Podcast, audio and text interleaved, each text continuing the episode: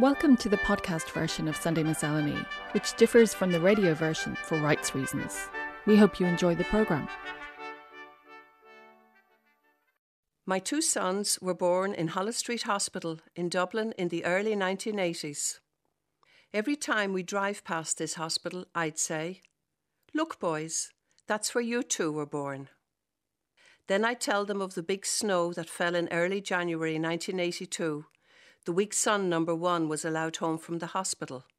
He'd been born prematurely, and the time had come for him to venture forth into the world after several days in an incubator. The sky over Dublin darkened as we set forth that first Thursday of the new year, and I wondered, like many a first time mother, if they were wise in letting us home with this precious bundle. At home, I grappled with my new regime of two hourly feeds and failed to notice the snow that fell all through that long first night. When dawn crept into the bedroom on the morning of the 8th of January, it held that strange light that can mean only one thing snow. It had snowed so much that when we opened the back door, we were met with a wall of snow so high it covered the car and the driveway. Before anything else could be done, a trench had to be dug to the coal shed. A trench? the two boys would ask. Yes, a trench. The fireplace with its back boiler was the only source of heat we had. News from RTE told us the whole country was covered in a blanket of snow six feet deep. All roads were impassable. It was no use even trying to go to work, for the trains and buses had ground to a halt. We heard that travellers had abandoned their cars in the snowstorm and kind people had opened their doors to take them in. The pubs and hotels were full of people who couldn't get home. Pregnant women were being airlifted from their homes by helicopter. The children on our street were ecstatic to hear the schools were closed, and before breakfast was over, they were out with their makeshift toboggans, throwing snowballs and shrieking with delight at their freedom. Before long, the neighbouring men were out. They had formed a posse of good humoured navvies and journeyed from house to house digging trenches. The coal sheds had to be reached by nightfall. The women also turned pioneer and made huge pots of stew to feed them with. When we heard the supermarkets had sold out of bread, we went rummaging for flour and baking powder in the back of cupboards. This siege went on for days, and I've never seen people so happy. All you could hear from morning to night was the laughter of children. We clambered over garden walls with freshly baked loaves, helping out neighbours we'd only ever waved to before. We became a community without even knowing it. At night, the compacted snow turned into a skating rink when a few of the more adventurous grown ups joined the children in sliding up and down the shiny surface. Through it all, my newborn baby slept and grew strong. My two boys never tired of hearing about the year of the big snow. That is, until they became teenagers. Yeah, we know, we know, they'd say as we drove past Holles Street Hospital. That's the hospital where we were born. Yeah, yeah. And it snowed so much you had to dig a trench but I didn't care. I told the story anyway. That is, until last year, when the two of them, now grown men with lives of their own, were accompanying me on a journey across the city. Sitting in the back seat was my older son's new wife. As the car approached Holles Street Hospital, I had a moment of maturity. Maybe it's time to let this tradition go, I thought. I won't mention the births. No, I won't. And I won't mention the big snow of 82 either. The car was now moving down the east side of Merrion Square. Holles Street Hospital was right there in front of us. The time had long passed when I should have launched into my big snow story. I was feeling quite pleased with myself, if a little nostalgic, when from the back of the car came the voice of my older son. You see that big building over there? he said. His new wife dutifully peered out through the car window. That's the hospital where I was born, he said. And the night they took me home, the biggest snowfall ever to hit Ireland since 1947 started. The whole country came to a complete standstill, and. The car had by now swept past Holles Street Hospital, but my son was still talking. A trench? His new wife was asking. They had to dig a trench? Ah, yes, some traditions die hard.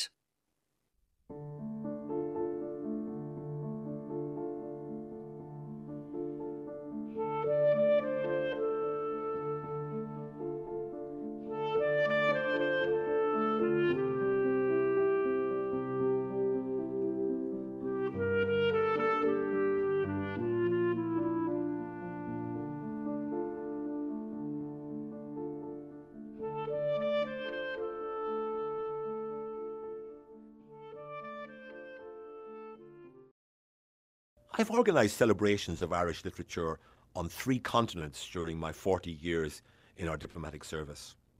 On such occasions, I've often chosen to read a couple of pages from the Cyclops episode of Ulysses. It has become something of a party piece of mine, if that's not an inappropriate term to use in connection with something as venerable as Joyce's great novel. For those who do not think they possess the stamina to keep pace with Ulysses as it journeys around Dublin Bay from Sandycove to the Hill of Howth, I recommend An Encounter with Cyclops, which is an enjoyable literary showpiece spiced with oodles of lively dialogue and even livelier opinions. James Joyce sure loved his lists, and Ulysses is full of them. There's a veritable outbreak of list mania in the Cyclops episode, which is set in Barney Kiernan's pub on Little Britain Street.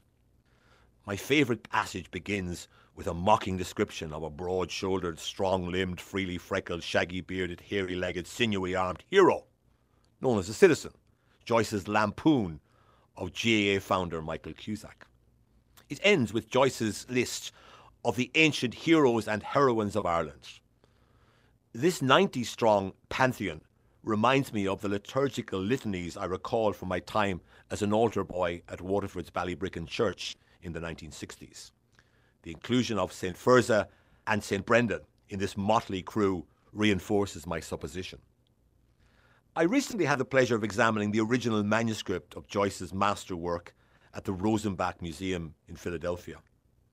I naturally looked for the Cyclops Litany, only to find that Joyce's heroic crew is just nine in number. Cuchulainn, Conn of the Hundred Battles, Niall of the Nine Hostages, and Brian Boru among them. The remaining names were evidently inserted at a late stage in the novel's composition. And what a gallery of luminaries those additional characters are, many of them clearly beyond the expansive reach of Irish identity. Dante, Napoleon, Lady Godiva, Buddha, Adam and Eve, and the man that broke the bank at Monte Carlo, to name but a few. Two of the names included have always tickled my fancy because of their comparative obscurity Boss Croker and Peg Woffington. Richard Croker was born in Cork in 1841 and emigrated to America as a boy. After a checkered career that included a spell as a prize fighter, he rose to be the boss of Tammany Hall, New York's bastion of machine politics that combined graft with the delivery of some progressive measures to the benefit of the less well off sections of New York's population. Croker returned to Ireland in 1905 and purchased a large house that is now the residence of the British ambassador at Sandyford in Dublin. He died shortly after the publication of Ulysses in 1922, and I doubt that he was aware of his peculiar cameo in Joyce's novel. Such was Croker's prominence that his funeral was attended by Oliver St. John Gogarty and the then president of Dáil Éireann, Arthur Griffith. As it happens, both Gogarty and Griffith feature in Ulysses, Gogarty as the boisterous Buck Mulligan. Margaret Peg Woffington was an 18th century Dubliner who gained fame on the stage in Dublin and London, where she became romantically involved with David Garrick, the leading English actor of that era. Peg once went to Paris to hone her acting skills and returned with an Italian lover. According to her entry in the Dictionary of Irish Biography, she remained resolutely unmarried but never unattached. I often wonder how these two obscure characters entered into Joyce's thoughts.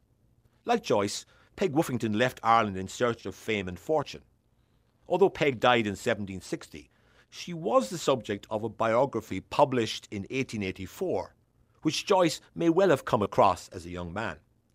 Her independent streak would surely have appealed to the creator of the feisty, free spirited Molly Bloom, for whom Peg, from what we know of her, could easily have served as a prototype.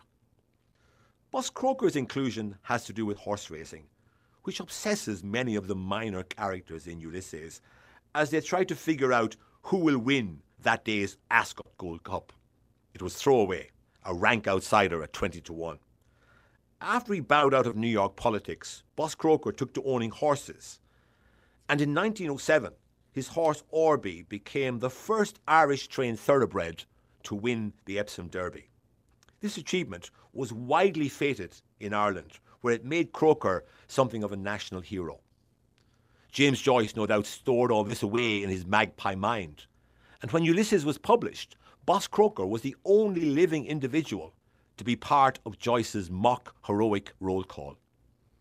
We know from the novel that Molly and her lover Blazes Boylan lost money on the Gold Cup, while a prudent Leopold Bloom after his onerous circuit of Dublin streets, reaches the finishing post as the unprepossessing but undisputed boss of James Joyce's Ulysses.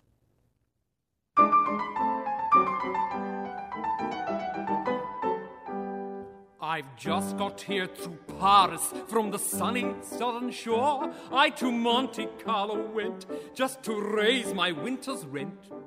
Dame Fortune smiled upon me as she'd never done before, and I've now such lots of money, I'm a gent. Yes, I've now such lots of money, I'm a gent. It started when I was eight years old. Then every Christmas or for my birthday in January, one of my relatives would give me a small hardback diary, pink or blue, with a kitten or a puppy on the cover, a gold lock, and two tiny keys. I thought you might like to write down your secrets the way I used to, a favourite auntie whispered. Anne Frank, another announced. Intimidated, I'd put the diary in a drawer and forget about it until that lonely moment when I'd find it again, take the small key, insert it in the lock, and pick up a pen. But what was I supposed to say? My name is, I live in, today Jean and I slid on the ice. I'd write dutifully for a few days and then lose the key or else I'd find my little sister giggling at all the stupid things I'd written down. I didn't understand that the feverish scribbling on the backs of old copybooks or on bits of paper, the doodle hearts with boys' names in them, the notes I passed to Jean at the back of the class, the spat out scrawls on my Latin for today. I don't give a toss about Caesar going into Gaul, but I am interested in the Sabine women. This was my secret self. And as Anne Frank once said, people can tell you to keep your mouth shut, but that doesn't stop you from having your own opinion. Then I discovered other people's diaries Woolf, Thoreau, Nin. I called into an antique bookshop looking for more of Anaïs Nin's. The owner lowered his voice. I have some in the back room. When he returned, he swiped the dust off an old hardback and then carefully wrapped it in brown paper, slipping it to me when the other customers weren't looking. Little Birds was the innocent title, and I discovered that Nin had been writing erotica to support herself and the writers around her. She said that she suspected Pandora's box contained the mysteries of a woman's sensuality. I read Little Birds, then put it in the back of a cupboard. But what if I were to die suddenly? My family would think I was into some weird stuff. And then what about my own Pandora's box? Notebooks piled up beside and under the bed or stacked up higgledy piggledy against walls in the study. But surely no one would be able to read those dense scrawls in blue, black, red, green, and I'm sorry to report, purple ink. Secret thoughts set down beside lists. Send out those invoices, submit poems, buy milk and cat food. Badly worked out income and expenditure for the month. Then quotes that interest me. For example, W. H. Auden, describing his journal as a discipline for his laziness and lack of observation. Arrows then, linking a sentence at the end of the page with one at the top. doodles, spirals, the intimacy of page and pen more truthful and powerful than any analysis. As Freud is reported to have said, everywhere he went in the psyche, he found a poet had been there before him. The writer Melanie Ray calls her diary the gospel of grief and grace and gratitude.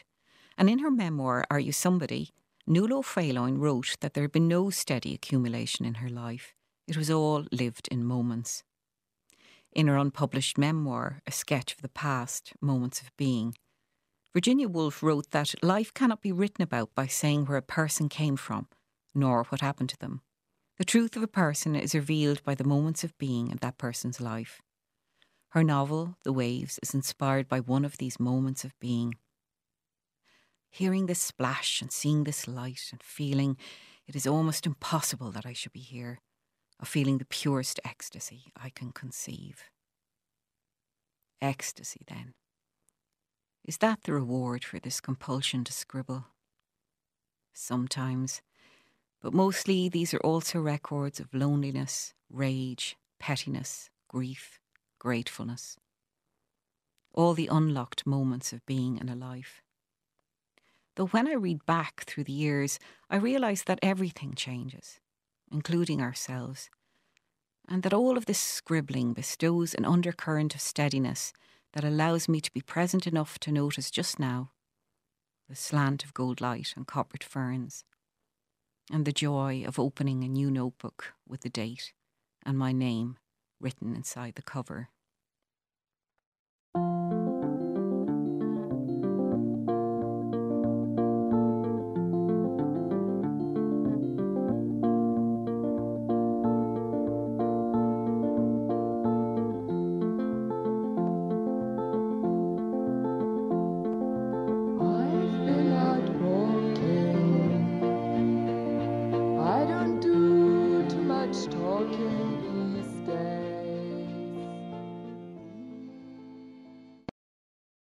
The early 70s, my parents were also in their early 70s, both contented, in good health, and living a decidedly unspectacular life.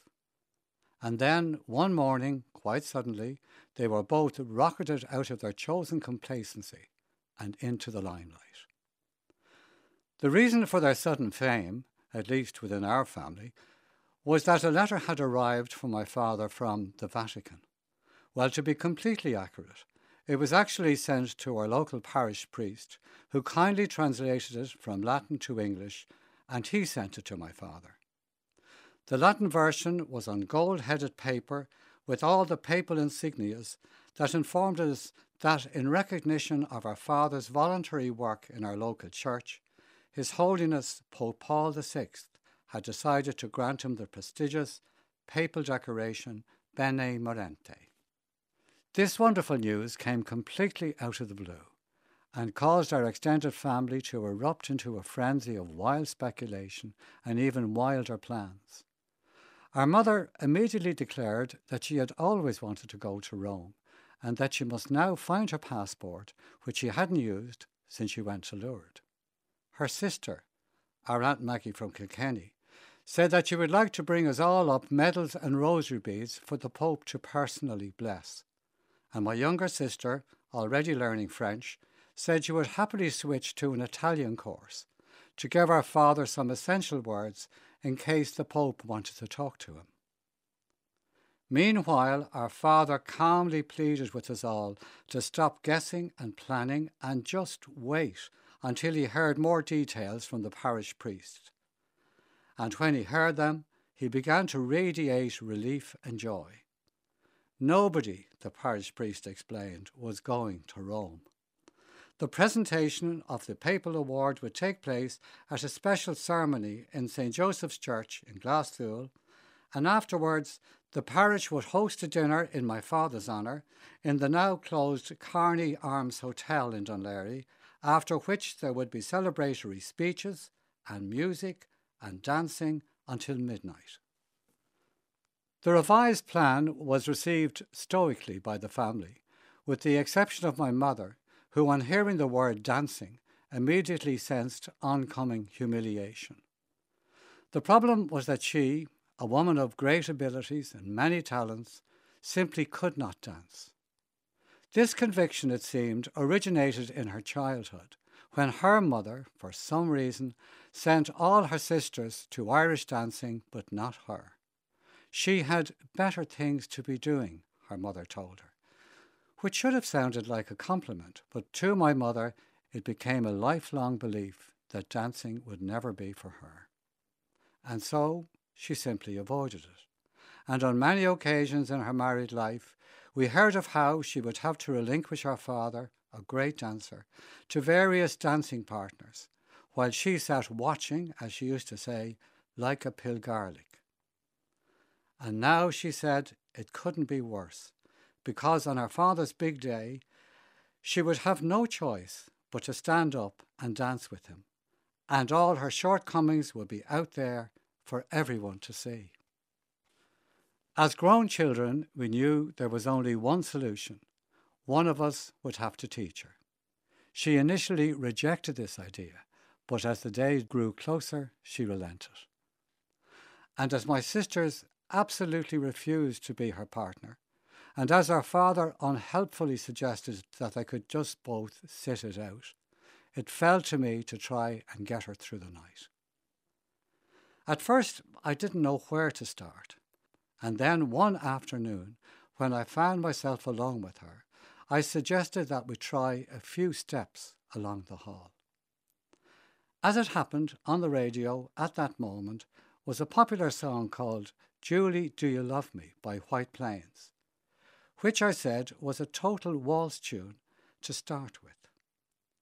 She reluctantly agreed, and the result was not a disaster. In fact, we were both reluctant at first. I led, she followed, but before long I noticed a certain casual sway that was now coming into our movements. So the following day, I went out and bought the record, and thereafter, whenever I called to her, we had our secret dancing lesson, always to that song. By now, her confidence had grown to the point where she began to hum the melody as we danced, and to incorporate little additional moves, as though she was now teaching me. And so, on our father's great day in the Carney Arms Hotel, our father and mother danced magnificently all night to every tune, provided it had the waltz rhythm of Julie, Do You Love Me? The following day, I gave the record to our mother as a souvenir of her dance success. But as the years went by, I never saw light or sight of it again until, after she sadly passed on, we found it, lying between blankets in the bottom drawer of her wardrobe. And I wondered if she had hidden it there to keep it out of sight and therefore out of mind. Or, as I now like to think, Perhaps in her old age, in moments on her own, she took it out, fumbled it onto the old record player, then sat back in her chair and moved gently to the music and to all its memories.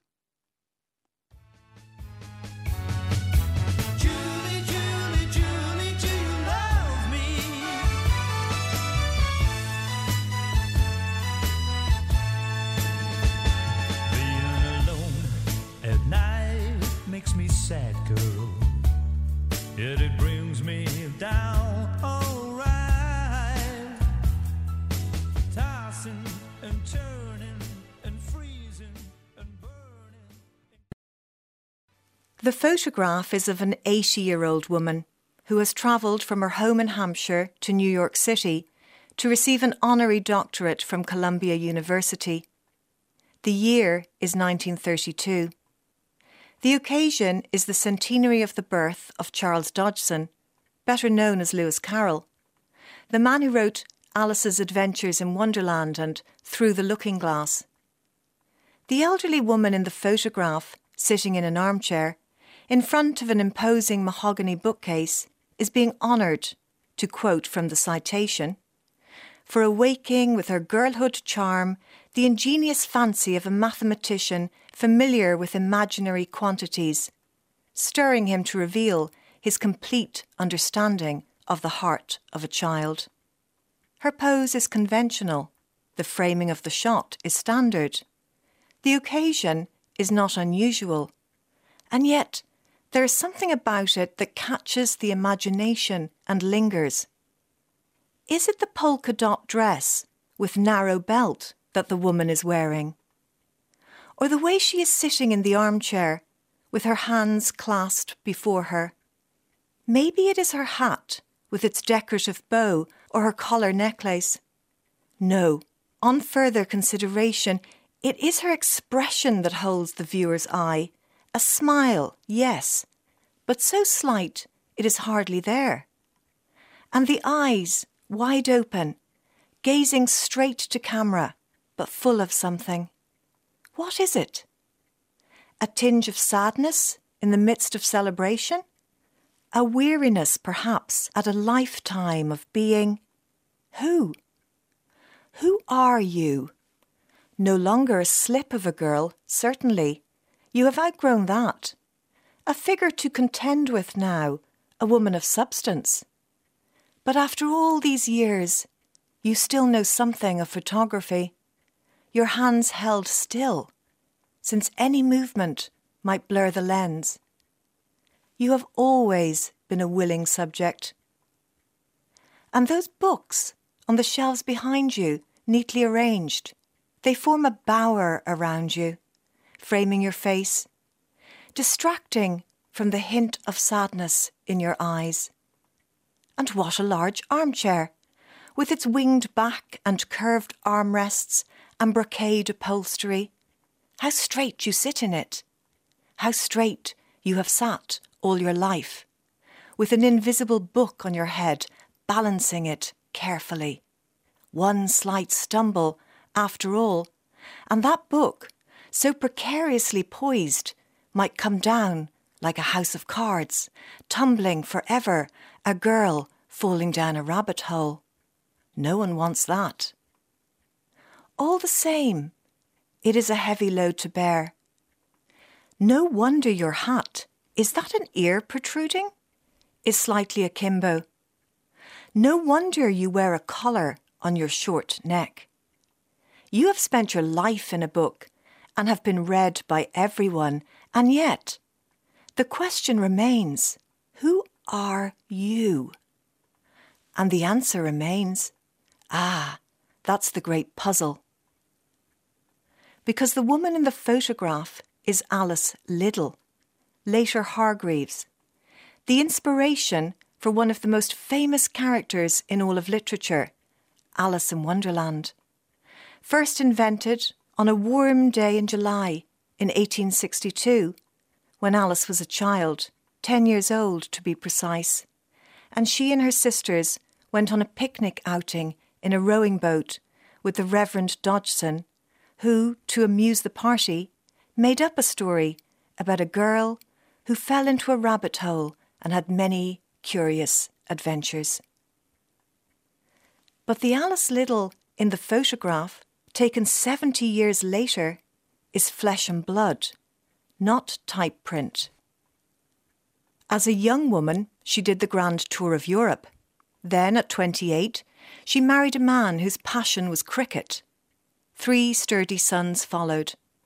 The two older boys were killed in the Great War, only the youngest, named Caryl, survived. Then widowhood. Plenty of silence after that. Birdsong in the morning, almost too shrill. The teaspoon shattering on the saucer at breakfast. Days measured by the ticking of broken clocks, shadows falling on pages.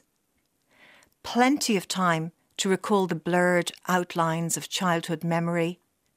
The boat slipping easily through the river on a golden afternoon, light on the water, trees mutable on the bank, the timbre of a male voice telling a story, the paddling of oars, the heat of the sun overhead. But it's no use going back to yesterday because you were a different person then, before it all began. A lifetime of being Alice of being celebrated for your girlhood charm.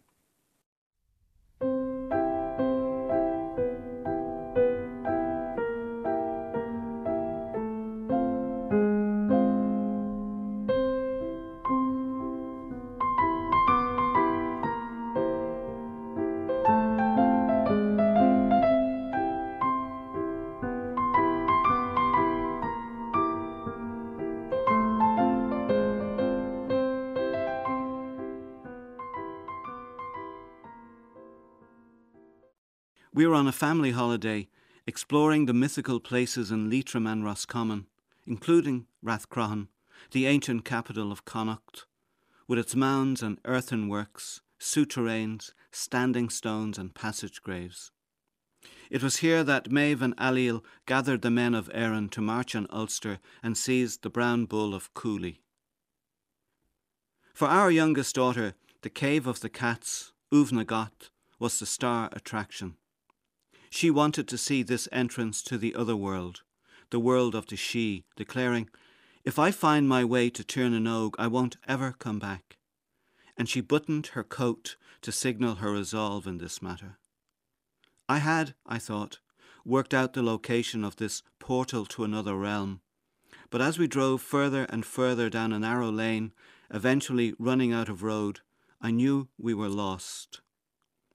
I got out of the car and noticed a couple standing in the front garden of a cottage, the last in a row of what appeared to be abandoned dwellings. How I had failed to see them as we drove down the lane, I will never know. I hailed them and explained what we were looking for, and the man gave me directions. Uvnagot, it turned out, lay in a field at the end of a similar lane on the far side of the main road. And then it was that I took in the circumstances of this elderly couple, the odd fact of them standing there in their hats and overcoats in the garden of their home. They stood beside a Morris Mini Minor. It was packed with personal and household belongings, clothes, bed linen, crockery, pots and pans, kitchen utensils, ornaments. The arm of one of the windscreen wipers was broken off, the tyres were bald, and the car looked as if it had not moved in years. Yet here it was, packed to the gills in readiness for a journey. The couple explained their situation. The cottage, their home, was no longer deemed fit for human habitation by the county council. The electricity had been cut off. On this afternoon, the couple, the sole remaining inhabitants of this row of houses were leaving their home for the last time. They were heading into town to a house that the council were providing. They stood in their front garden, the picture of loss and sadness, all their worldly goods, it seemed, loaded into the car. What would they have done had we not chanced down that lane? How long would they have stood there, waiting for someone to come to their assistance? The three adults in our family group and the three oldest children got behind the Mini and rolled it into the lane. And then we pushed with all our might, and the old battered car spluttered into life. And we stood and waved as they headed west towards their new life in Ballaghaderreen. And as the car faded in the distance, I thought of the poor banished children of Eve from the prayer I had learnt as a child and some lines from Gerard Manley Hopkins. To seem the stranger lies my lot, my life among strangers. I'm sure Hopkins must have felt himself one of the banished children of Eve in the five years he spent in Dublin, the years of his dark sonnets, when he was often unhappy and lonely. Hopkins was a conscientious teacher with no talent, it seems, for teaching a patriotic Englishman in a country agitating for home rule, a loving son far removed from his parents and siblings, a poet running short on inspiration, a Catholic priest overcome by bouts of spiritual despair. Hopkins lived in what is now known as Newman House on St. Stephen's Green, Dublin, home to the splendid Museum of Literature Ireland. It is hard to imagine that the two houses which form the Catholic University of Ireland were, like the cottage in that lane in Roscommon a hundred years later, unfit for human habitation. 85 and 86 St. Stephen's Green are considered two of the finest examples of Georgian architecture in the city, one of them built by George Cassels, the architect of both Powerscourt House and Russborough House. But in the 1880s, sanitation was poor, to say the least, so poor that the sickly Hopkins contracted typhoid and died within six weeks at the age of 44. On his deathbed in June 1889, he was heard to say, I am so happy. Maybe we are, like Hopkins and the elderly couple in Rathcroghan, all banished children of Eve, existing in an anteroom, waiting for a door to open or a new year to begin, in a perfect world of health, optimism, and abundance, where losses, disappointments, and sorrows are left behind, so we can say, with Gerard Manley Hopkins, we are so happy. And yes, we did find Uvnagot all those years ago, but it was summer, and the veil between the human world and the world of the Sídhe was not lifted that afternoon. And so our daughter came home with us and left the search for Tirnanog for another day.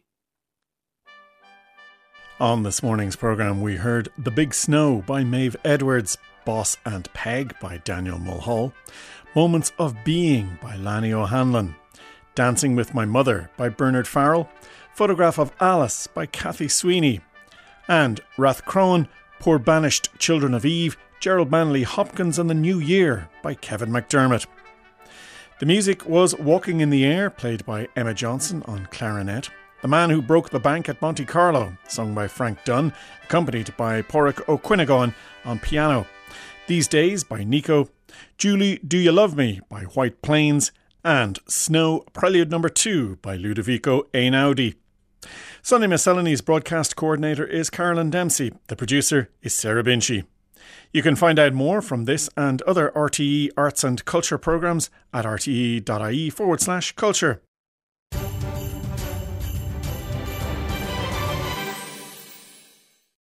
You've been listening to the Sunday Miscellany podcast. For more from us, you can follow the programme on Facebook, Twitter, Spotify, or Apple Podcasts.